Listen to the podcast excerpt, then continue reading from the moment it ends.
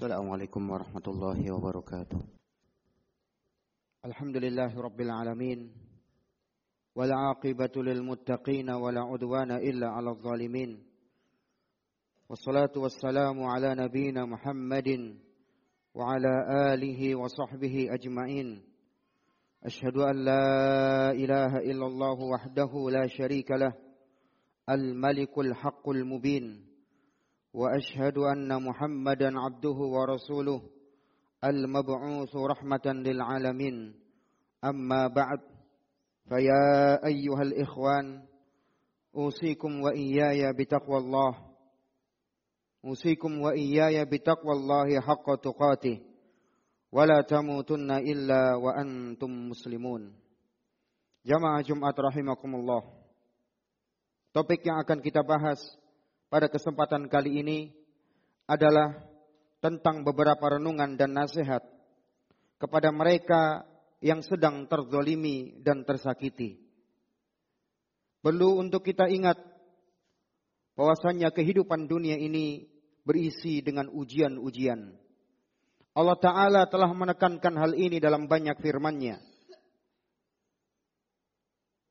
Dan Allah Subhanahu wa taala juga menekankan bahwa kita selaku manusia satu dengan yang lainnya adalah ujian dan fitnah. Dalam firman-Nya, "Wa ja'alna ba'dahum li ba'din fitnatan atasbirun wa kana rabbuka basira." Dan kami jadikan sebagian kamu cobaan bagi sebagian yang lainnya. Untuk menguji apakah kalian menjadi orang-orang yang bersabar dan sungguh Rabbmu maha melihat. Al-Furqan ayat ke-20. Jamaah sekalian, ayat di atas adalah penghabaran dari Allah Ta'ala tentang kondisi yang dialami oleh Rasul kita alaihi salatu wassalam. Yang mana beliau senantiasa terzolimi oleh orang-orang musyrik dan tersakiti oleh ulah-ulah mereka.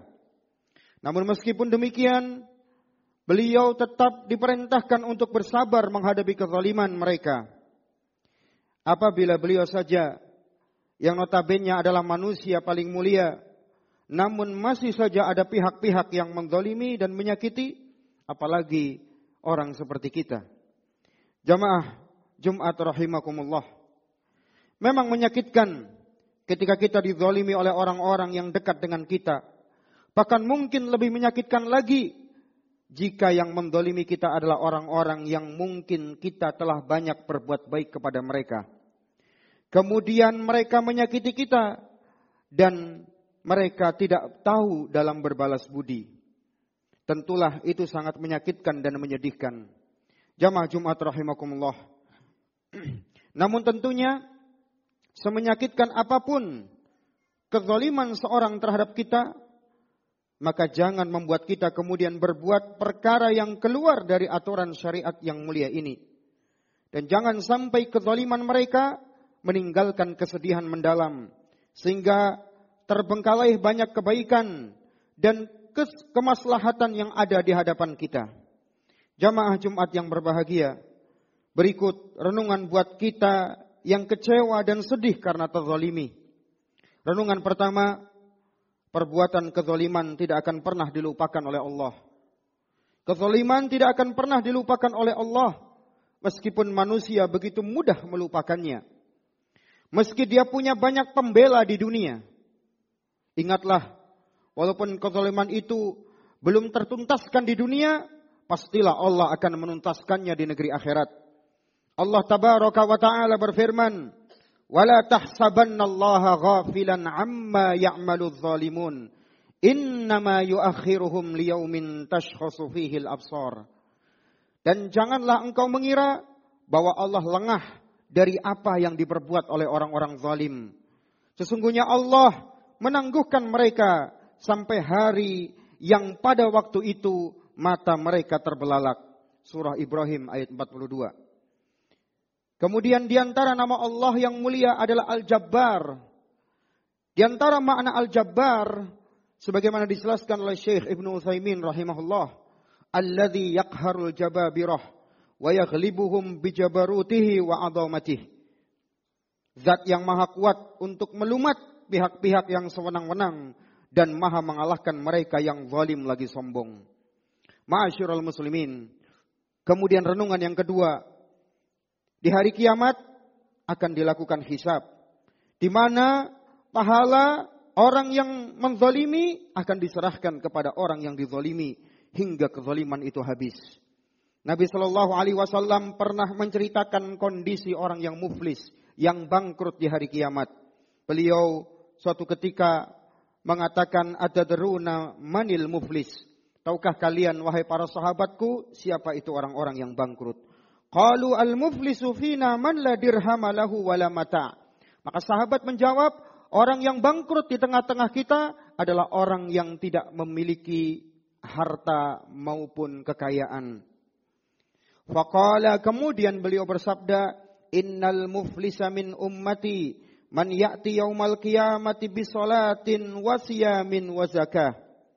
Orang yang bangkrut dari umatku adalah orang yang membawa pahala di hari kiamat dengan pahala salat, pahala puasa dan pahala zakat. Wa ya'ti qad syatama hadha wa hadha wa akala mala hadha wa safaka dama hadha wa Namun celakanya di hari kiamat orang ini membawa dosa mencela seorang atau memfitnah seorang atau memakan harta orang lain tanpa hak maka atau dia menumpahkan darah yang tidak berhak untuk ditumpahkan. Kemudian dia memukul orang lain tanpa hak maka akhirnya fayu'ta min hasanati. Diambillah kebaikan-kebaikannya pahala-pahalanya. Wahada min hasanati. Dan dihibahkan kepada orang yang dia zalimi. Fa in faniyat hasanatuh qabla an yufdha ma alaihi ukhidha min khatayahum faturihat alaihi summa turiha finnar. Maka jika telah habis kebaikan-kebaikannya, maka dosa-dosa mereka yang dizalimi tadi ditimpakan kepadanya, kemudian dia dihempaskan ke dalam neraka hadis riwayat Muslim.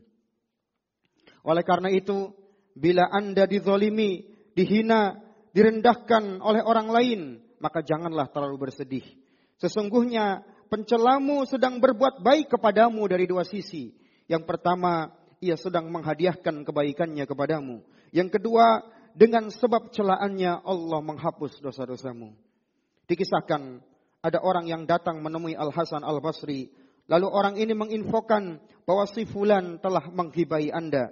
Maka Al-Hasan Al-Basri kemudian mengirim satu kotak korma basah kepada orang itu. Seraya berkata, Balagoni annaka ahdaita ilayya hasanatik. Fa'aradtu an ukafi'aka alaiha. Fa'zurni fa inni la aqdir an ukafi'aka biha alat tamam. Saya dapat info bahwa Anda telah menghadiahkan pahala kepada kepadaku maka saya ingin untuk membalas kebaikan Anda. Mohon maaf saya tidak mampu memberikan balasan yang setimpal. Kemudian renungan yang ketiga, jika kezaliman yang Anda rasakan sangatlah parah, maka ingatlah Anda memiliki doa yang mustajab di hadapan Allah Ta'ala. Rasul kita Shallallahu Alaihi Wasallam bersabda, "Wattaqi da'watal mazlum, fa innahu laisa bainaha wa bainallahi hijab." Dan berhati-hatilah terhadap doa orang yang terzalimi. Karena tidak ada penghalang antara doanya dengan Allah. Hadis riwayat Bukhari dan riwayat Muslim. Mudah-mudahan kisah berikut memberikan pelajaran untuk kita bersama. Dikisahkan ketika Amirul Mukminin Umar bin Khattab radhiyallahu anhu mengutus beberapa utusan untuk mengetahui kinerja Sa'ad bin Abi Waqqas radhiyallahu anhu yang ketika itu menjabat sebagai gubernur Kufah untuk bermusyawarah bersama penduduk Kufah. Maka berdirilah salah satu dari mereka yang dikenal dengan Abu Sa'dah. Abu Sa'dah pun mengomentari saat dan mengatakan amma in nasyattana fa inna sa'dan kana la yasiru bisariyah wa yaqsimu bisawiyah wa ya'dilu fil qadiyah. Jika kalian meminta pendapat kami tentang saat maka saat adalah orang yang tidak memudahkan pasukan. bila membagi tidak sama dan tidak adil dalam mengambil keputusan. Mendengar hal itu, maka berkatalah Sa'ad bin Abi Waqqas radhiyallahu anhu, salah satu sahabat dari sepuluh sahabat yang dijanjikan Nabi masuk surga. Maka kata beliau, "Ama wallahi la ad'wan nabi salas. Allahumma in kana 'abduka hadha kadhiban qama riya'an wa sum'atan fa'atil umrahu wa atil faqrahu wa bil fitan." Demi Allah, sungguh aku akan berdoa dengan tiga doa. Ya Allah, jika dia hambamu ini berdusta dan mengatakan ini dengan maksud riak dan sum'ah, maka panjangkanlah umurnya. Panjangkanlah kefakirannya dan campakkanlah dia ke dalam berbagai macam musibah. Ma'asyiral muslimin, lihat efek dari doa saat radhiyallahu anhu selaku pihak yang terzalimi dan bagaimana efek buruk dirasakan oleh Abu Sa'dah selaku pihak yang berbuat zalim. Setelah berlalu beberapa masa, Abu Sa'dah pun ditimpa berbagai keburukan dan musibah sampai masa tua rentanya. Dan dia mengatakan, Syekhun kabirun maftunun asobatni da'watu sa'ad. Aku menjadi orang tua renta yang terkena berbagai macam musibah. Efek daripada dosa, efek daripada doa yang dipanjatkan oleh saat. Hadis riwayat Bukhari. Dia menjadi orang tua yang sengsara di jalanan tanpa ada yang mau mengurusinya sama sekali. Semoga kisah ini menjadi pelajaran buat kita bersama tentang dampak buruk sebuah kezaliman. Kemudian renungan yang keempat, jika mendolimi binatang saja akan dibalas oleh Allah, lalu bagaimana halnya dengan mendolimi hamba-hambanya yang beriman? Maka berbahagialah wahai anda yang terzolimi. Nabi Shallallahu Alaihi Wasallam bersabda, "Udzibat imra'atun fi hirrah sajanatha hatta matat, fadakhalat fiha nar." La hiya at'amatha wala saqatha id habasatha wala hiya tarakatha ta'kulu min khashasil ard. Ada seorang wanita disiksa disebabkan seekor kucing yang dia kurung sampai mati sehingga dia masuk neraka karenanya. Dia tidak memberinya makan dan tidak juga memberinya minum. Ketika dia mengurungnya, dia tidak juga memberikan kucing tersebut keluar sehingga dia bisa mencari makanan di luar sana. Hadis ini menunjukkan bahwasanya menzalimi binatang saja menyebabkan seorang masuk ke dalam neraka. Maka apalagi menzalimi manusia, apalagi menzalimi orang-orang yang beriman. Jangankan menzalimi binatang, kezaliman sesama binatang pun akan dipertanggungjawabkan oleh Allah Subhanahu wa taala kelak pada hari kiamat.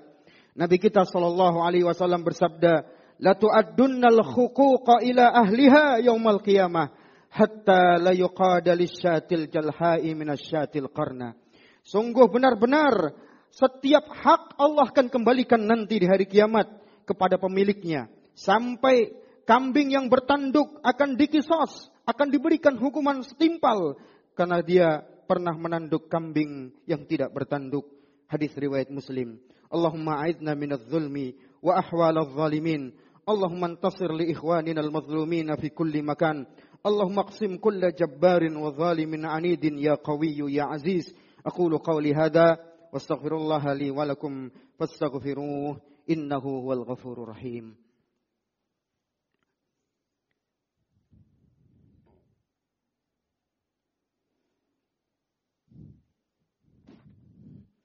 الحمد لله عظيم الإحسان واسع الفضل والجود والامتنان واشهد ان لا اله الا الله وحده لا شريك له واشهد ان محمدا عبده ورسوله صلى الله وسلم عليه وعلى اله وصحبه اجمعين اما بعد ايها المؤمنون kemudian renungan yang kelima kezaliman bisa jadi lapang bisa jadi ladang pahala yang banyak dan sorga ketika seorang mau memaafkan Allah Ta'ala berfirman tentang ciri-ciri penghuni sorga.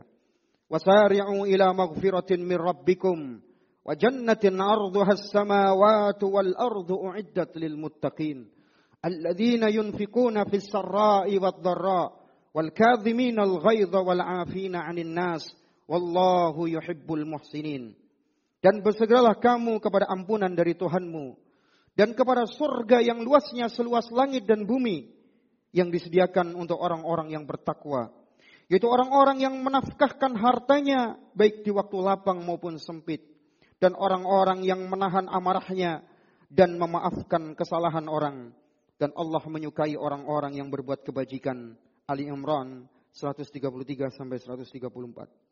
Jamaah yang berbahagia, memang benar membalas keburukan dengan keburukan yang semisal diperbolehkan dalam Islam. Namun jika seorang memaafkan, tentunya pahalanya lebih besar. Allah Ta'ala berfirman, وَجَزَاءُ سَيِّئَةٍ سَيِّئَةٌ مِثْلُهَا فَمَنْ عَفَى وَأَصْلَحَ فَأَجْرُهُ عَلَى اللَّهِ innahu la yuhibbul zalimin. Dan balasan suatu kejahatan adalah kejahatan yang setimpal. Tetapi barang siapa memaafkan dan berbuat baik kepada orang yang berbuat jahat, maka pahalanya dari Allah, sungguh dia tidak menyukai orang-orang yang berbuat zalim. Meskipun mungkin di pandangan orang lain, harga diri kita berkurang karena tidak membalas. Tetapi di sisi Allah Ta'ala, orang yang memaafkan akan bertambah kemuliaannya apalagi dia mampu untuk membalas. Allah berfirman, "Wal ya'fu wal yasfahu ala tuhibbuna ay yaghfirallahu lakum wallahu ghafurur rahim." Dan hendaklah kalian menjadi orang-orang yang memaafkan dan berlapang dada. Apakah kamu tidak ingin bahwa Allah mengampuni dosa-dosamu dan Allah adalah Maha Pengampun lagi Maha Penyayang. Ayat ini ma'asyiral muslimin turun menegur Abu Bakar radhiyallahu anhu. Abu Bakar pernah dikhianati oleh kerabatnya sendiri yaitu Mistoh. Dia adalah orang miskin yang selama ini dinafkahi oleh Abu Bakar. Tetapi Mistoh malah membalas air susu dengan air tuba. Mistoh ikut memfitnah Aisyah radhiyallahu anha, ibunda kaum mukminin dengan tuduhan berzina sebagaimana dikisahkan dalam hadisul ifk. Ketika Allah Ta'ala menurunkan ayat untuk membela putrinya Aisyah, maka Abu Bakar pun memutuskan untuk tidak lagi menafkahi Mistah. Namun Allah Ta'ala menurunkan ayat ini agar Abu Bakar memaafkan perbuatan Mistah agar melapangkan dadanya dan melupakan kejadian tersebut. Ma'asyiral muslimin rahimani wa rahimakumullah. Semoga Allah Ta'ala menghindarkan kita dari perbuatan zalim dan semoga Allah menjauhkan kita dari tipu daya orang-orang yang berbuat zalim. Innallaha wa malaikatahu yusalluna 'alan nabi. يا أيها الذين آمنوا صلوا عليه وسلموا تسليما وقال عليه الصلاة والسلام من صلى علي صلاة صلى الله عليه بها عشرا اللهم صل على محمد وعلى آل محمد كما صليت على إبراهيم وعلى آل إبراهيم إنك حميد مجيد وبارك على محمد وعلى آل محمد كما باركت على إبراهيم وعلى آل إبراهيم إنك حميد مجيد. وارض اللهم عن الخلفاء الراشدين الأئمة المهديين أبي بكر وعمر وعثمان وعلي. وارض اللهم عن الصحابة أجمعين وعن التابعين ومن تبعهم بإحسان إلى يوم الدين. وعنا معهم بمنك وكرمك وإحسانك يا أكرم الأكرمين. اللهم آت نفوسنا تقواها وزكها أنت خير من زكاها أنت وليها ومولاها ومولاها. اللهم إنا نسألك الهدى والتقى والعفاف والغنى. اللهم إنا ظلمنا أنفسنا وإن لم تغفر لنا وترحمنا لنكونن من الخاسرين.